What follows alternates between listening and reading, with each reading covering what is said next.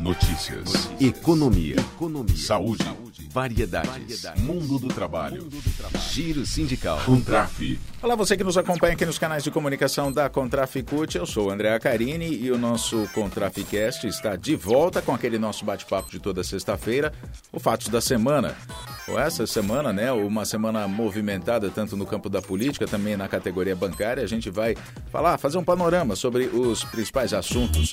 Começando pela categoria bancária, PLR na conta. O enviou um ofício já aos principais bancos do país nessa quarta-feira, dia 1 solicitando antecipação do pagamento da segunda parcela da participação nos lucros e resultados, a PLR, referente ao ano de 2022. A justificativa é que todo começo de ano tem aquelas despesas extras, tem IPVA, tem impostos, o IPTU, tem também material escolar de crianças. Além do que, outra justificativa também é a dedicação dos trabalhadores na, no trabalho bancário. Representantes das centrais sindicais e dos movimentos sociais, incluindo a Contraficute, aprovaram a criação da Conferência Popular sobre Tributação. A decisão ocorreu na quinta-feira passada, no final do encontro Tributação e Luta de Classes, feita pelo Instituto Justiça Fiscal, como parte das atividades do Fórum Social Mundial 2023, que foi realizado em Porto Alegre. O Valcir Previtali, que é o secretário de Assuntos Socioeconômicos da Contraficute, disse o seguinte: que todas as políticas que o Brasil precisa para melhorar enquanto país necessariamente passam pela questão da tributação. Por isso, para avançar na tributação, na questão das grandes heranças, grandes fortunas e, sobretudo, na questão do imposto de renda, há que se passar por lutas e lutas políticas. Esse foi o centro do debate que ocorreu no encontro, disse o Valcir Previtali. Ministro da Previdência, Carlos Lupe, visitou a CUT, a Central Única dos Trabalhadores, na segunda-feira para apresentar as principais medidas a serem tomadas no próximo período. O ministro afirmou que, quando questiona a reforma da Previdência, questiona a Previdência Social e é criticado, ele não faz sem pensar. Em 2023, a divisão ideológica, ele diz, continua em evidência. Mas a luta é pela necessidade de se fazer um governo plural para todos. E isso leva tempo e precisa ser feito com política. Sindicalistas entregaram ao ministro um documento com as reivindicações dos trabalhadores para corrigir as distorções na Seguridade Social no Brasil, provocadas em especial pela reforma da Previdência aprovada no governo Bolsonaro, também para zerar a fila do INSS. Fake news. Nome do BNDES tem sido alvo de informações falsas, inverdades, depois que Lula afirmou que o Brasil vai voltar a financiar projetos e engenharias, né, projetos de engenharia e desenvolvimento no exterior. Não faltaram os comentários maldosos dizendo que o Brasil vai dar dinheiro para outros países, mas não é nada disso, não é assim que funciona. Vinícius Assunção, que é o vice-presidente da Confederação Nacional dos Trabalhadores do Ramo Financeiro, a Contraficute, explica que quem recebe os aportes financeiros são as empresas brasileiras que prestam serviços para as obras que vão ser desempenhadas no exterior. E isso, inclusive, gera lucro para o Brasil. Quer ver só? De 98, 1998 a 2022, o BNDES desembolsou 10 bilhões e meio de dólares em obras realizadas no exterior. Nesse período, recebeu de volta 12,7 bilhões de dólares. Portanto, o Banco Brasileiro teve um, teve um lucro de 2 bilhões e 200 milhões de dólares, que no câmbio de hoje dá pouco mais de 11 bilhões de reais. A FENAI, Federação Nacional das Associações do Pessoal da Caixa Econômica Federal, vai realizar as eleições que vão definir a nova diretoria executiva e o Conselho Fiscal da entidade para o período de 2023 a 2027. Isso vai acontecer nos dias 8 e 9 das 9 às 18 horas. A votação vai ser por meio de urnas que vão percorrer as unidades durante o pleito. Podem votar os associados às APSEFs, as associações do pessoal da Caixa Econômica Federal. E agora, Brasil reeleitos essa semana as presidências das casas do Congresso no Senado, Rodrigo Pacheco, e na Câmara dos Deputados, Arthur Lira. Em especial, o presidente da Câmara, outrora apoiador de Bolsonaro, acabou reafirmando um compromisso com a democracia. Em um discurso de vitória, né, no seu discurso de vitória, ele ressaltou a defesa até de entidades sindicais e populações perseguidas, negros, mulheres, LGBTQIA. É uma vitória para o governo Lula que acaba abrindo um caminho para uma maior governabilidade, assim como aconteceu também no Senado com a eleição de Rodrigo Pacheco e a derrota do bolsonarista Rogério Marinho. Um outro marcante da semana foi o retorno do STF.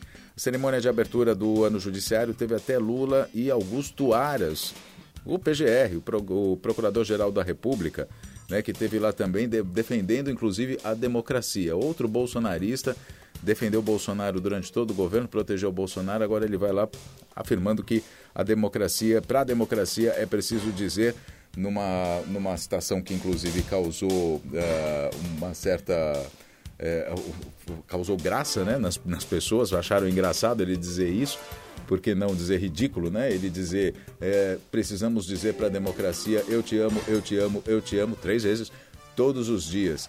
Não é? Sendo que democracia, na verdade, é algo que você tem que ter dentro de si, não precisa ficar repetindo, tem que ser assimilado. O presidente, da, da, presidente Lula falou sobre a relação de respeito entre os poderes quando ele citou a relação entre o Planalto e o STF, fazendo alusão aos inúmeros ataques de Bolsonaro durante o seu mandato. Lula disse o seguinte: Tenho a certeza de que, assim como em meus dois mandatos anteriores, a relação entre o Executivo, a Suprema Corte e o Poder Judiciário como um todo vai ter como alicerce o respeito institucional. O povo brasileiro não quer conflitos entre as instituições, não quer agressões, intimidações, nem o silêncio dos poderes constituídos. A Rosa Weber, que é a presidente do STF, se emocionou ao transitar pelas dependências do tribunal com todos aqueles objetos destruídos pelos ataques de 8 de janeiro que ali ficaram expostos como uma forma de ser um memorial. A frase dela durante o discurso foi a seguinte: é inútil a destruição do patrimônio público, porque, mesmo que desejassem destruir mil vezes o Supremo, subsistiria incólume o sentimento de reverência dessa casa pelo Estado Democrático de Direito e mil e uma vezes reconstruiríamos seu prédio como fizemos agora, sem interromper um só instante o exercício da jurisdição. Bom, ainda na política, Daniel Silveira, ex-deputado federal bolsonarista, foi preso no Rio de Janeiro. Teve também toda aquela confusão causada pelo, pelo senador Arthur Duval, que diz que ia renunciar porque tinha comunicado, inclusive, ao ministro Alexandre de Moraes que Bolsonaro tinha chamado ele para dar um golpe, aí depois ele voltou atrás, enfim, agora ele está sendo ouvido pela Polícia Federal. Visibilidade trans. Último domingo foi dia da visibilidade trans. Ao menos 131 pessoas trans e travestis foram assassinadas no Brasil em 2022.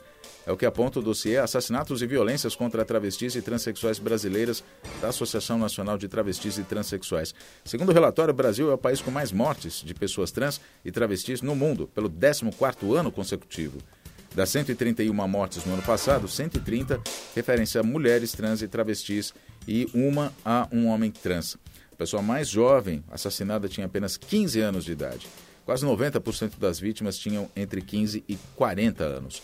O dossiê divulgado na quinta-feira passada e entregue ao ministro dos Direitos Humanos, Silvio Almeida, indica que mulheres trans e travestis têm até 38 vezes mais chance de serem assassinadas em relação aos homens trans e às pessoas não binárias. O Dia Nacional da Visibilidade Trans foi estabelecido em 2004, ainda no governo Lula, tendo em vista o lançamento da campanha nacional Travesti e Respeito do Ministério da Saúde para combater esse tipo de violência, violência e opressão contra as, as, pessoas travestis e transexuais que diariamente lutam pelo respeito à identidade, gênero, orientação sexual, acesso às políticas de saúde pública, ao mercado de trabalho, inclusive, e vários outros direitos básicos. Glória Maria presente, morreu nesta quinta-feira, uma das maiores repórteres jornalistas desse país. Glória Maria, ícone da televisão brasileira, pioneira em tudo que fez.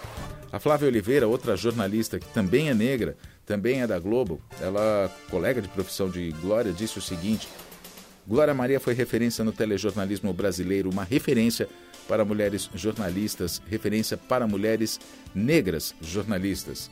A Zezé Mota, atriz, também negra, grande ícone também das artes no Brasil, ela conta uma história nas redes sociais. Estávamos no início dos anos 70, o período da ditadura do presidente Médici. Glória era atrevida, era atrevida, teve vários problemas com os militares, enfrentou dificuldades por ser mulher, por ser negra e por ter vindo de uma família pobre, mas com muito trabalho mostrou muita dignidade e conseguiu respeito. Sua história sempre foi de superação. Foi desbravadora, foi a primeira mulher e primeira negra a apresentar um jornal na televisão brasileira. Desde sempre, Glória Maria. Assim a gente termina essa edição do nosso Contraficast. Obrigado pela sua companhia até aqui e a gente se fala na próxima edição. Até lá.